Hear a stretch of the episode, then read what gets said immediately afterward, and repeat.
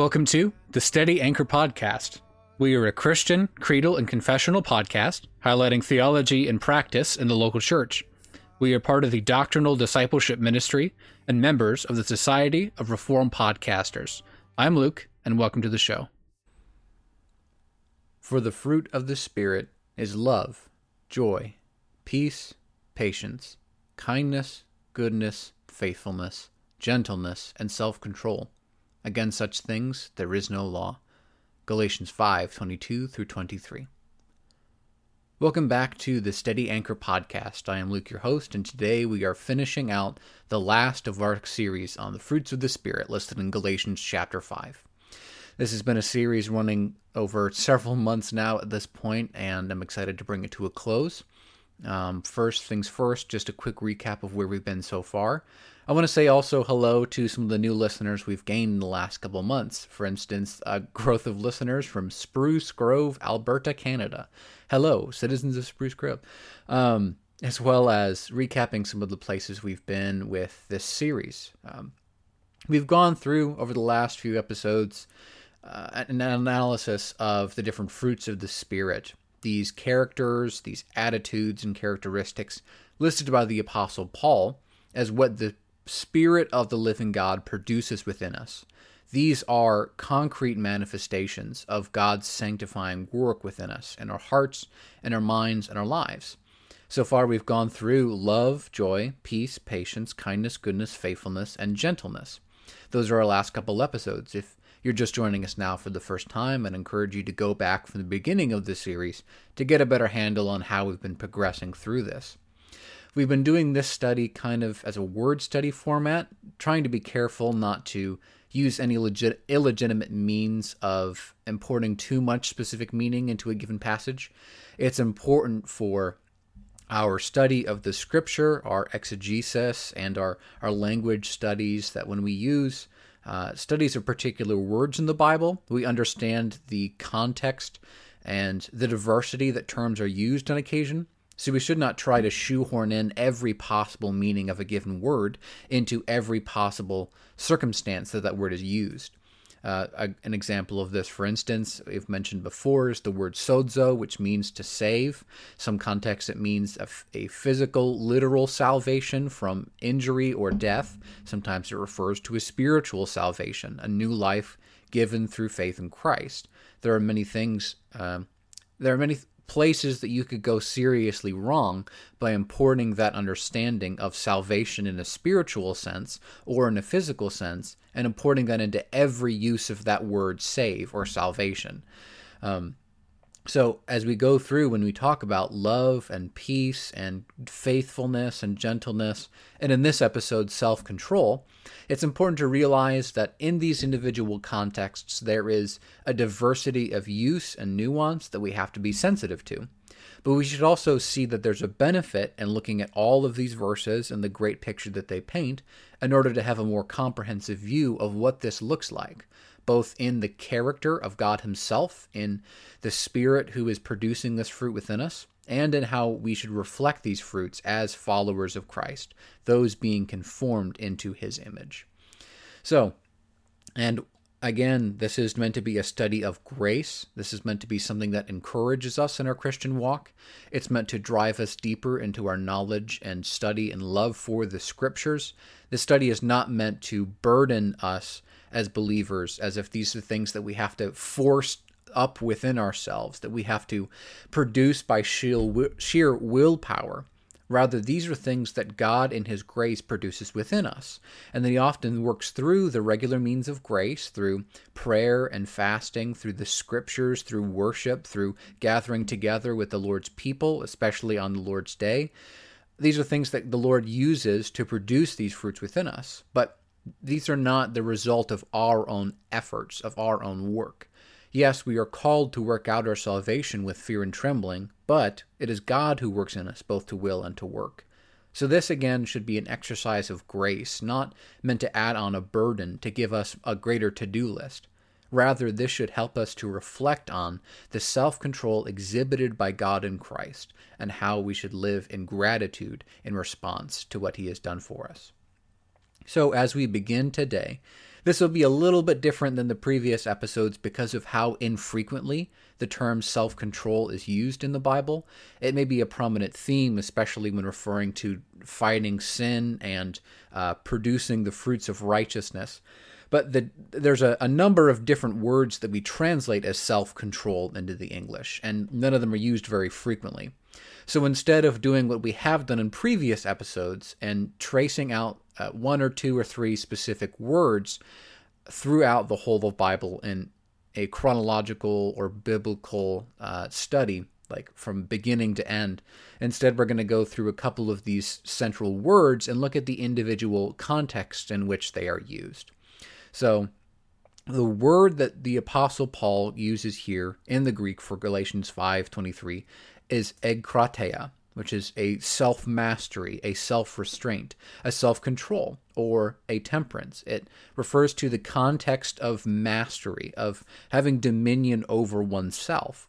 This is a concept that would have uh, synonyms and parallels in uh, Greek philosophical and ethical writings, stuff that you would see like in the Socratics or in uh, the Stoics, especially. The Stoic philosophers placed a great emphasis on self control, on dominating your passions and desires, on desires. But that's not exactly the same context and meaning that Christian literature has when it speaks of self control. Because we know, as uh, from all of the scripture that God made us as physical human beings with desires and emotions. Um, these are part of how He designed us. And so, even after the fall, when our emotions and our experiences have been corrupted by the weakness of the flesh, by the fallenness of the world, and by our own temptations and sins, um, our emotions are not an inherently evil thing that we just have to squelch down and have mastery over. Rather, self control is the idea that we should not be not that we should not be slaves to our passions, that we should not be under the mastery of the temptations that come over us in this life. That when we have an urge to satisfy our physical desires, or when we have an urge to uh, commit a sin through the means of temptation, we are not to give in to those things. Rather, we are to have mastery over our desires, that sin is crouching after the door with its desire over us, but we must have mastery over it. So that is the the idea of self-control is not to burden and bear down our emotions and desires as such, but to have mastery over temptation and control over sinful lusts and desires. I hope that's making sense. So here are a couple differences uh, different instances that it's used through the scripture. This word egkrateia is used only four times in the New Testament. Uh, it's used first in Acts 24, 24 through 25. This is the Apostle Paul witnessing to the governor Felix. It says, After some days, Felix came with his wife Drusilla, who was Jewish, and he sent for Paul and heard him speak about faith in Christ Jesus. And as he reasoned about righteousness and self control and the coming judgment, Felix was alarmed and said, Go away for the present. When I get an opportunity, I will summon you. It's interesting that the three things that summarizes Paul's presentation of the Christian faith, it is righteousness, self-control, and the coming judgment. That Christ is the one who has risen, who has ascended, and who is coming again to wage judgment. And he will be the just judge who holds us accountable for the sins that we have committed. So either we will be found in him at the resurrection, or we will be condemned by our own lack of self control. Uh, in 2 Peter 1 5 through 7, we see two instances of this word used. For this very reason, Peter writes, Make every effort to supplement your faith with virtue, and virtue with knowledge, and knowledge with self control, and self control with steadfastness and steadfastness with godliness, and godliness with brotherly affection, and brotherly affection with love. So, in the beginning of Peter's second letter to the churches, he gives an exhortation that one of the things that should supplement our faith, that should adorn our lives as believers, is the exercise of self control. It's not enough just to know cognitively the truths of the faith, but that also deeply affect the way that we live. So if we are living self uh, if we are living without self control, that we know that giving in to these lusts and temptations are wrong, that the sexual immorality, that uh, gluttony, that drunkenness, that all sorts of immorality are wrong, and yet do not exercise self control over those things, then we are not living as followers of Christ should. We are not reflecting what God has called us to as those who have been united to Him by faith. Another Greek word that's related to this is ekrateuomai. It's the verbal form of that uh, of the previous word. It means to exercise self-control or self-dominance. It's used twice as well. First in 1 Corinthians 7, 8 through 9. Paul is writing here about marriage, about it's not a necessity to get married. In fact, Paul has a very high view of singleness since he himself is single. He has been gifted with that to not have uh, some external ties that keep him from uh, moving around and pursuing missionary efforts as he does.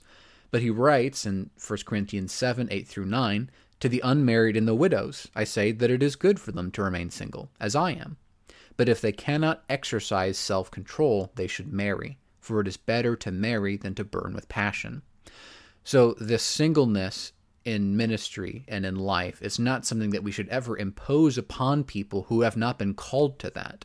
There are specific individuals who do not have that same desire or the same need that, that God has gifted them with singleness, that they would be content as single individuals for their life so that they would have greater freedom to pursue full time ministry. But this is not ever something that we should force upon people one of the great errors made in the Roman Church is to force singleness upon those who have not been gifted with singleness. And so that ends up leading into all sorts of problems and forcing unbiblical expectations upon people that have not been commanded will always have consequences. We also see this word in 1 Corinthians 9, verses 25 through 27. Every athlete exercises self control in all things. They do it to, to receive a perishable wreath, but we have an imperishable inheritance, it's implied.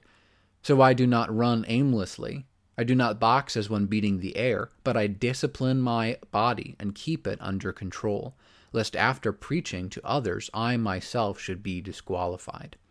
He's writing here of self control as a Christian using this analogy of an athlete who, in his day, the Olympians, the original Olympians, who would be dedicated and disciplined athletes who would self who would exhibit self control.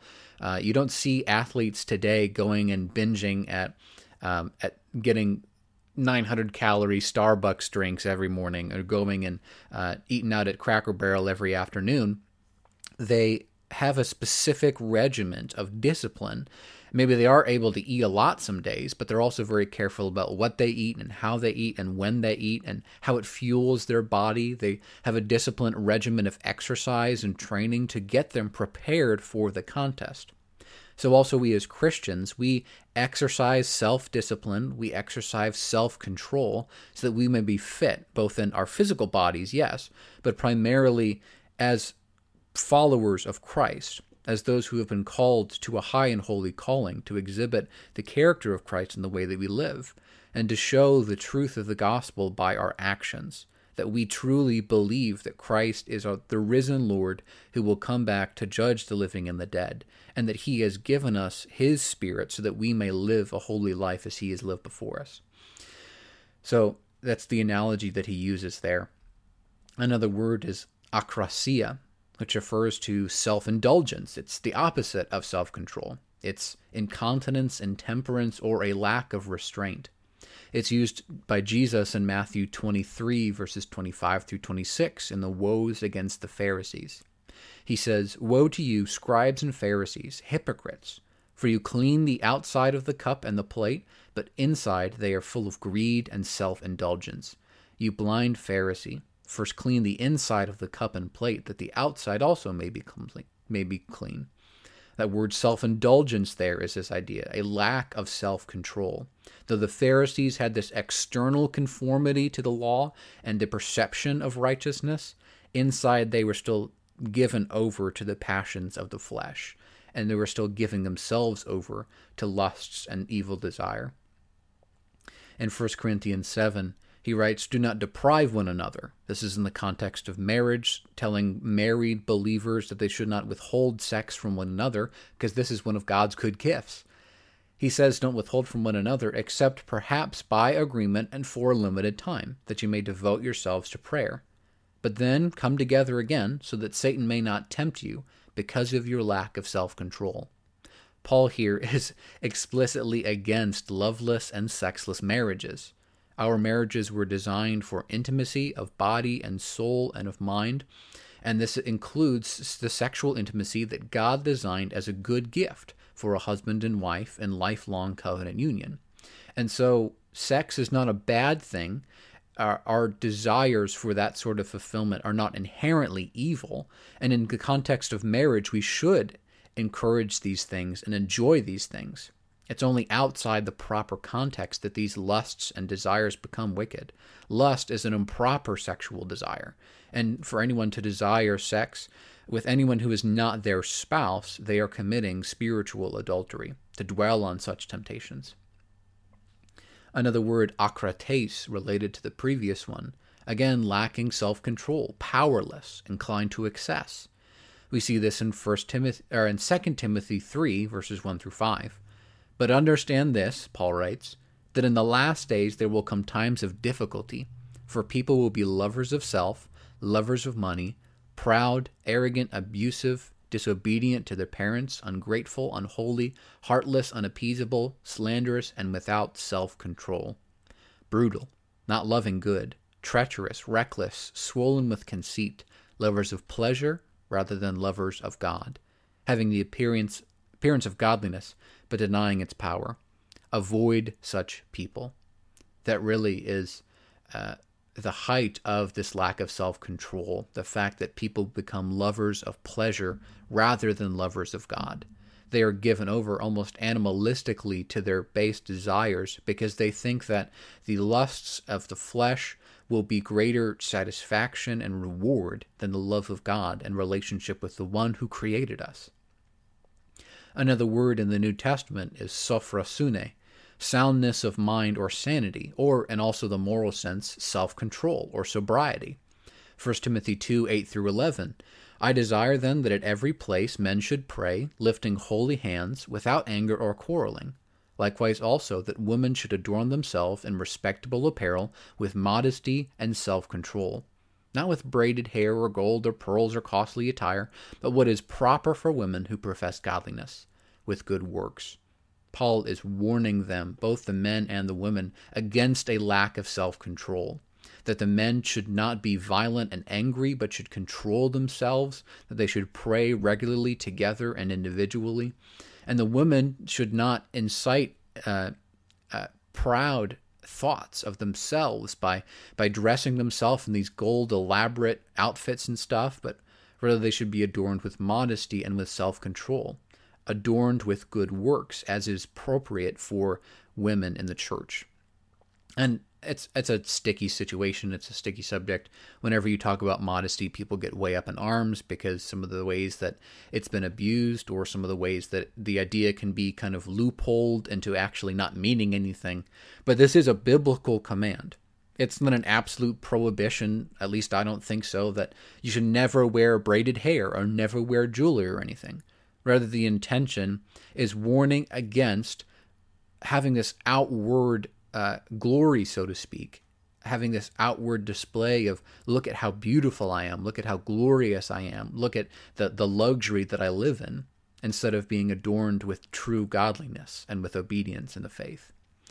He says again in uh, 1 Timothy 2:15, she will be saved through childbearing if they continue in faith and love and holiness with self-control.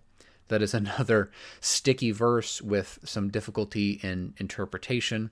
Another reason why we shouldn't say sozo always means to save uh, in the spiritual sense. Like, uh, there's a lot of debate over this verse that we can't really get into right now, but it's worth studying more.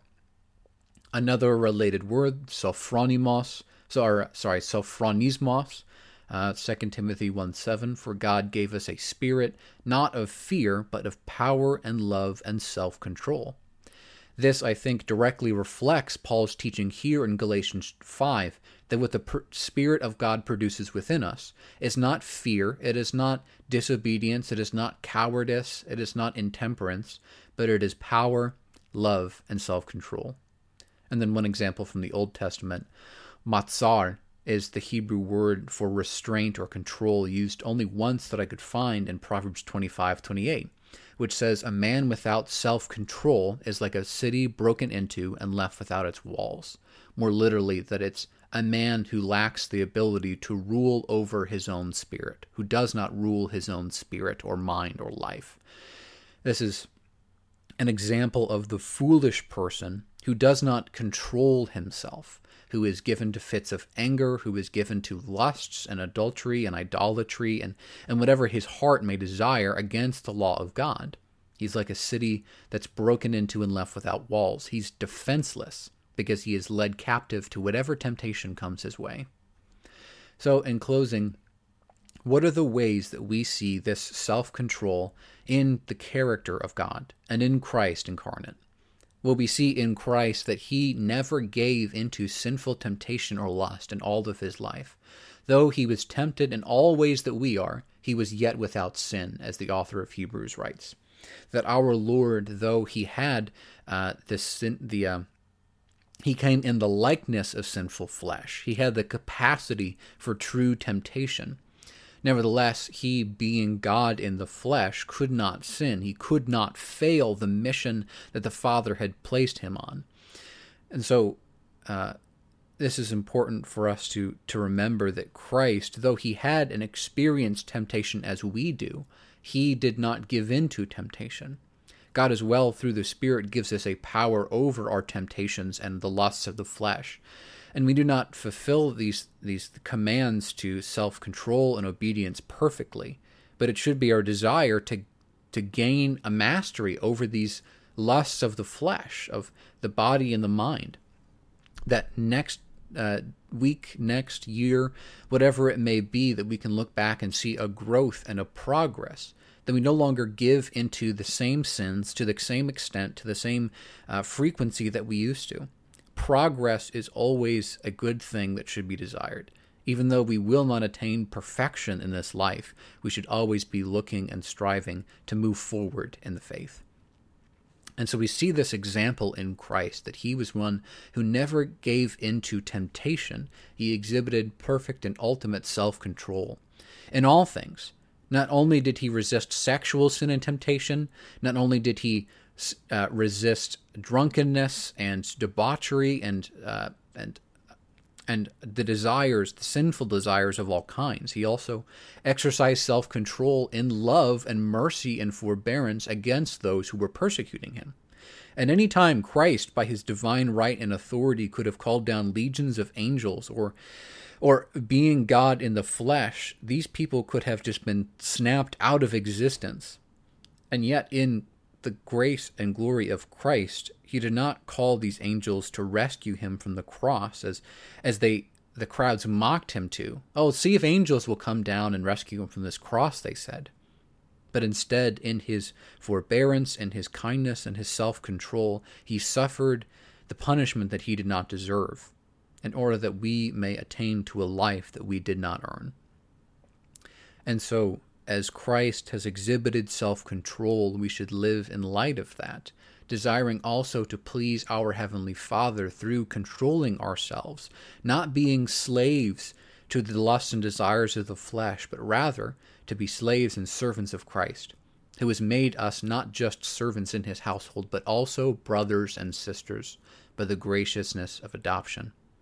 So, as we conclude today, let us be self controlled as servants of Christ, as as friends and brothers and sisters, as members of God's body, the church, as parents and as workers in whatever field we may be in, let us exhibit self-control, so that people may may see in uh, in our lives a self-control, a not being given over to whatever temptations and whatever offerings there may be to indulge in the lust of the flesh so that we may glorify God in our bodies, so that we may, by our lives, adorn the gospel, and hopefully open a way to actually present the truths of the gospel, of repentance and faith, of true life through Jesus Christ Himself and Jesus Christ alone.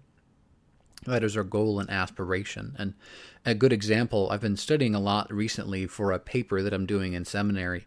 I just presented it this week on pornography and pastoral ministry. How pastors can can deal with this, this heinous sin, this wicked addiction that is clinging to so many who profess the name of Christ. And um, so I wrote a lot about the statistics of pornography use in the general culture and in the church, how it's affecting the hearts and minds of so many people, how it's damaging ministries and churches, how it's destroying marriages and families, and how wicked this sin truly is. And I know that I was given over to the sin for so many years, but by God's grace, it is no longer a sin that clings to me, and freedom from that is available to us. And so I, I wrote a paper on talking about the statistics of porn use, of its prevalence in the church, about a survey of what Scripture says relating to sexual immorality and adultery, um, especially Jesus' words in the Sermon on the Mount that uh, if one commits lust in his heart with a woman, that he has already committed adultery with her in his heart. Um, and so I also survey a number of the ways that people uh, people give uh, suggestions, the different models that people use to fight against pornography, and summarize how those can be used well in the ministry. So um, if you or someone you know is struggling with pornography, I would urge you strongly, for the sake of your own health and soul, to forsake that sin, repent of it, confess it to your pastor and to other godly believers, people who can hold you accountable and lead you through these things and point you back to the gospel of Christ. So, as we end today, um, a, a special announcement, one that's that's sad to say, but our next episode will be the last episode of the Steady Anchor podcast. Um, if you know me personally or have followed me on social media at all, you'll know that my circumstances have changed a lot recently. Uh, I have been for this year a student at Mid America Reformed Seminary, but I am also having a child. Uh, my wife Jess and I, we are having our first coming in September. And so I'm also transferring to be working full time and doing seminary online part time through Covenant Baptist Theological Seminary. I'm hopefully stepping into a greater role uh, serving in my local church. And so, with everything changing, I just want to get my priorities straight. And as much as I have loved producing this podcast over the last almost three years now, um, I just need to prioritize my time well. And listen, I I can't imagine there's too many die-hard, always you know chomping at the bit to get a new episode fans of this show. But there are, are plenty other shows where you can get the same or higher quality content. Especially you look through the Society of Reformed Podcasters, the network that I'm a part of. There are so many great shows in there that produced such high quality content that are entertaining, that are informative, that are God glorifying and and so I don't think the church is going to be going through any difficulty when this podcast shuts down. But it's a little bittersweet for me just to say goodbye to this um, this outlet that I've had for the last few years. Um, but it's it's for the best so that I can have a greater focus on the people who are actually in my lives and divert some of this energy and study towards the people who I actually know, who I've covenanted with, and to my family as it continues to grow. So, our last episode coming next month will likely be the last episode of the Steady Anchor podcast, just a recap on everything that's gone on through these last almost three years, and a big thanks to everyone who has been a part of it along the way. So I will see you next time. Until then, love God, love His church, and love your neighbor as yourself. God bless.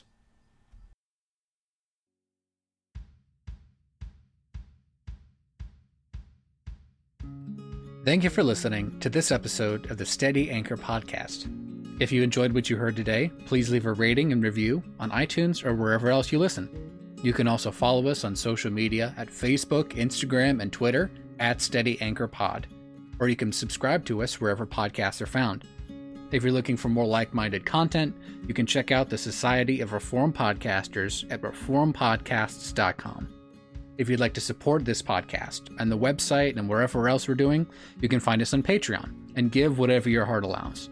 You can also find our website, where we post more content, articles, resources, and reviews. That's doctrinaldiscipleship.com. The opening song is Rock of Ages, performed by Nathan Drake. Thanks again. We'll see you around.